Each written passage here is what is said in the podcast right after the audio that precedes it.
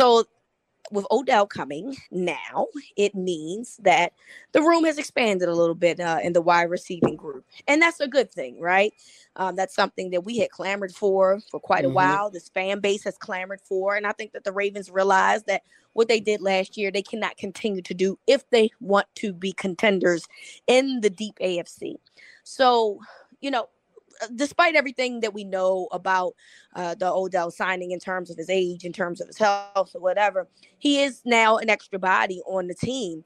And so it's funny, Cordell, because, you know, we keep seeing uh, Odell with the number three, and I just keep saying to myself, poor James Proche.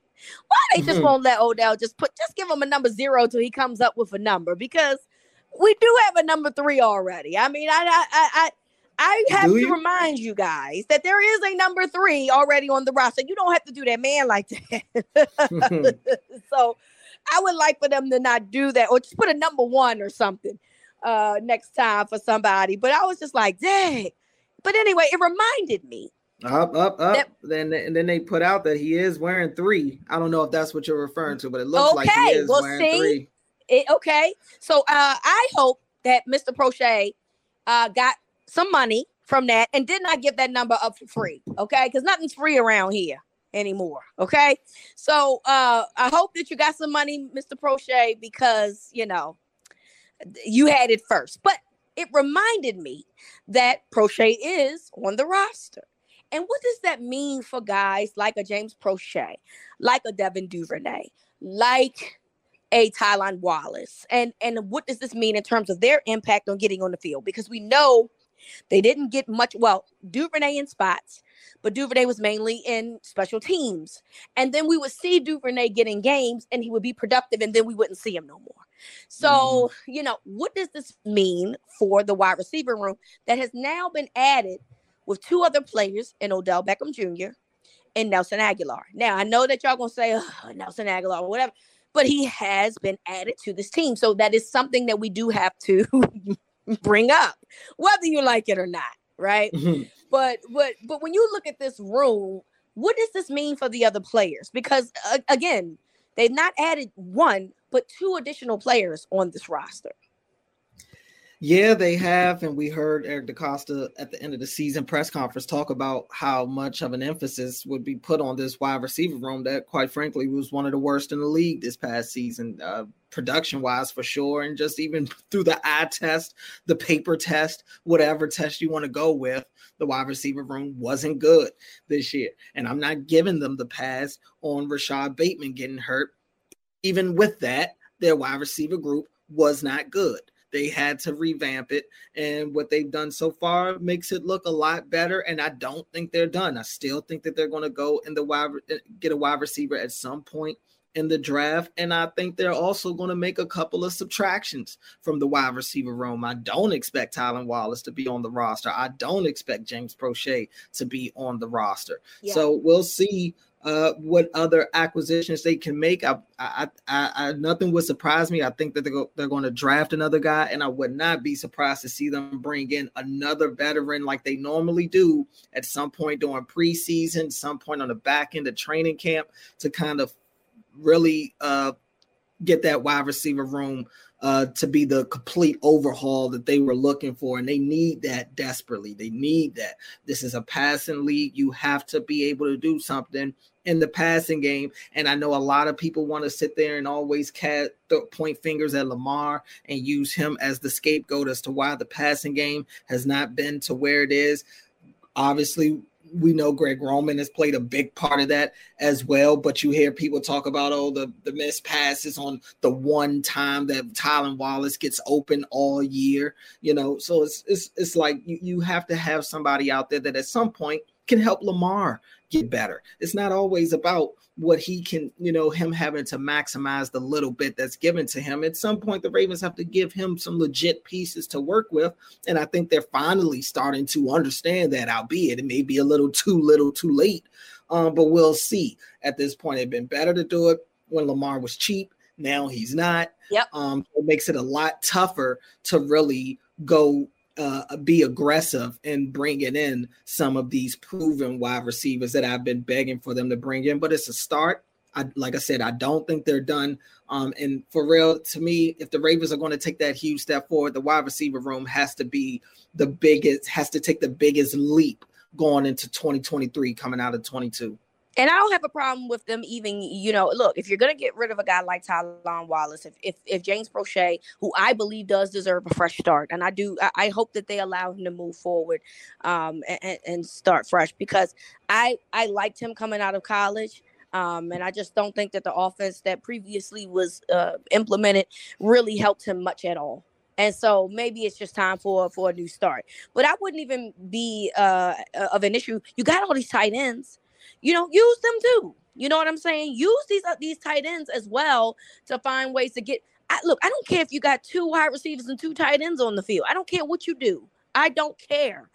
Three tight ends if you want. I don't know what you want to do, but utilize the players that you have. I think that that's my biggest concern, Cordell, because in seasons past, we have not seen guys be utilized the way that they should, and mm-hmm. that's mm-hmm. been the bigger issue.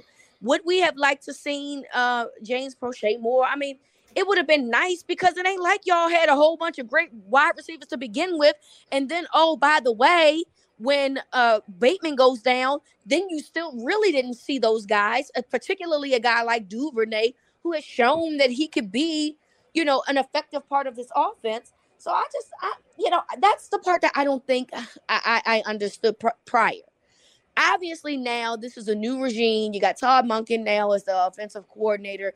And so you like and we know that Todd Monken has liked to have passed the ball in previous times. Now when he went to Georgia, he had more of a, a balanced situation, but it was not against him to throw the ball is all I'm saying, right?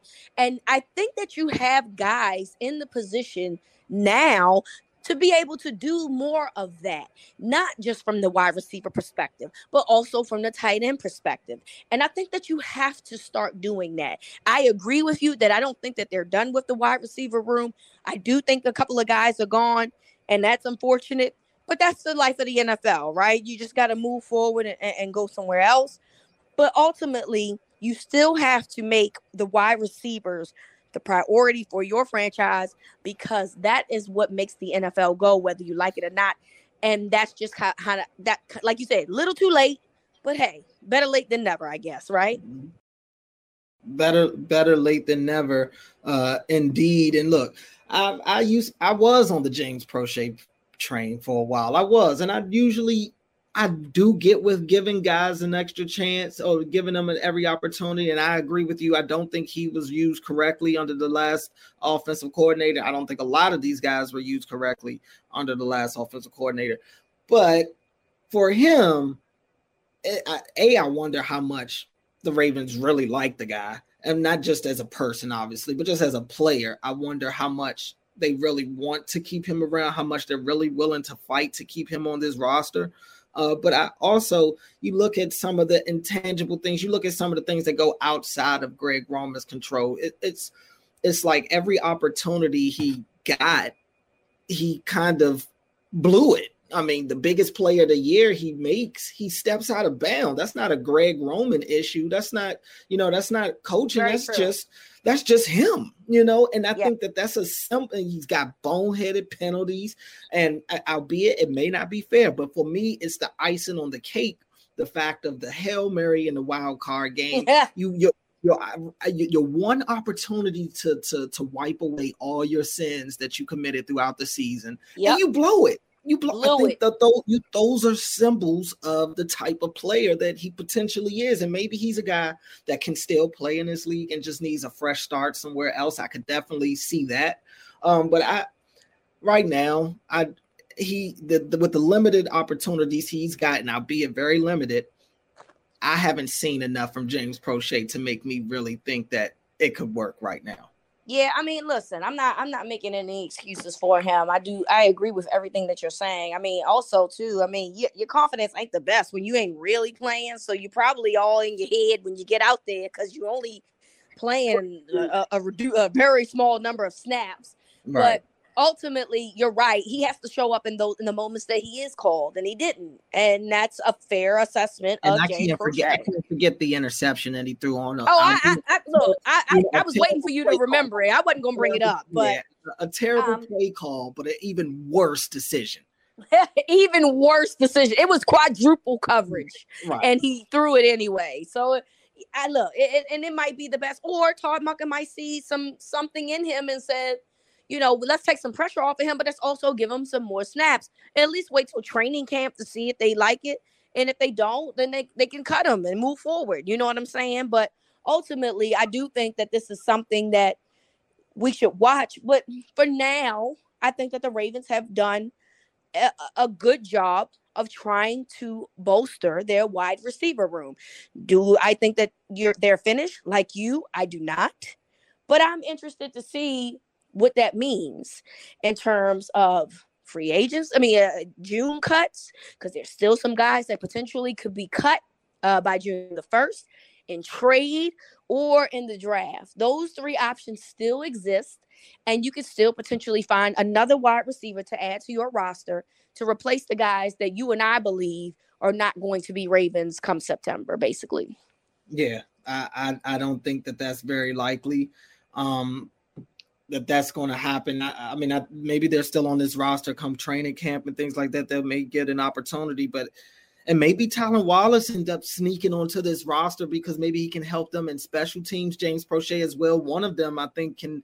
Both of them have shown that they can help in special teams. I will say the best thing James Proche did last year was fill in for Devin Duvernay when Devin when Duvernay got hurt. I thought Proche did a, a pretty good, decent job uh, as a punt returner.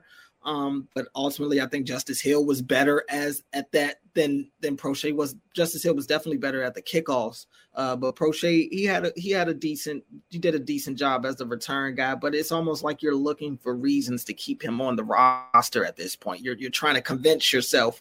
uh, that- That's you- all. you know, it's a numbers game at, at the moment. yeah, And this is this is Right. April. So it's easy for us to have this conversation. But after the draft, obviously, you're going to start looking more into what your options are. And and, and mhm.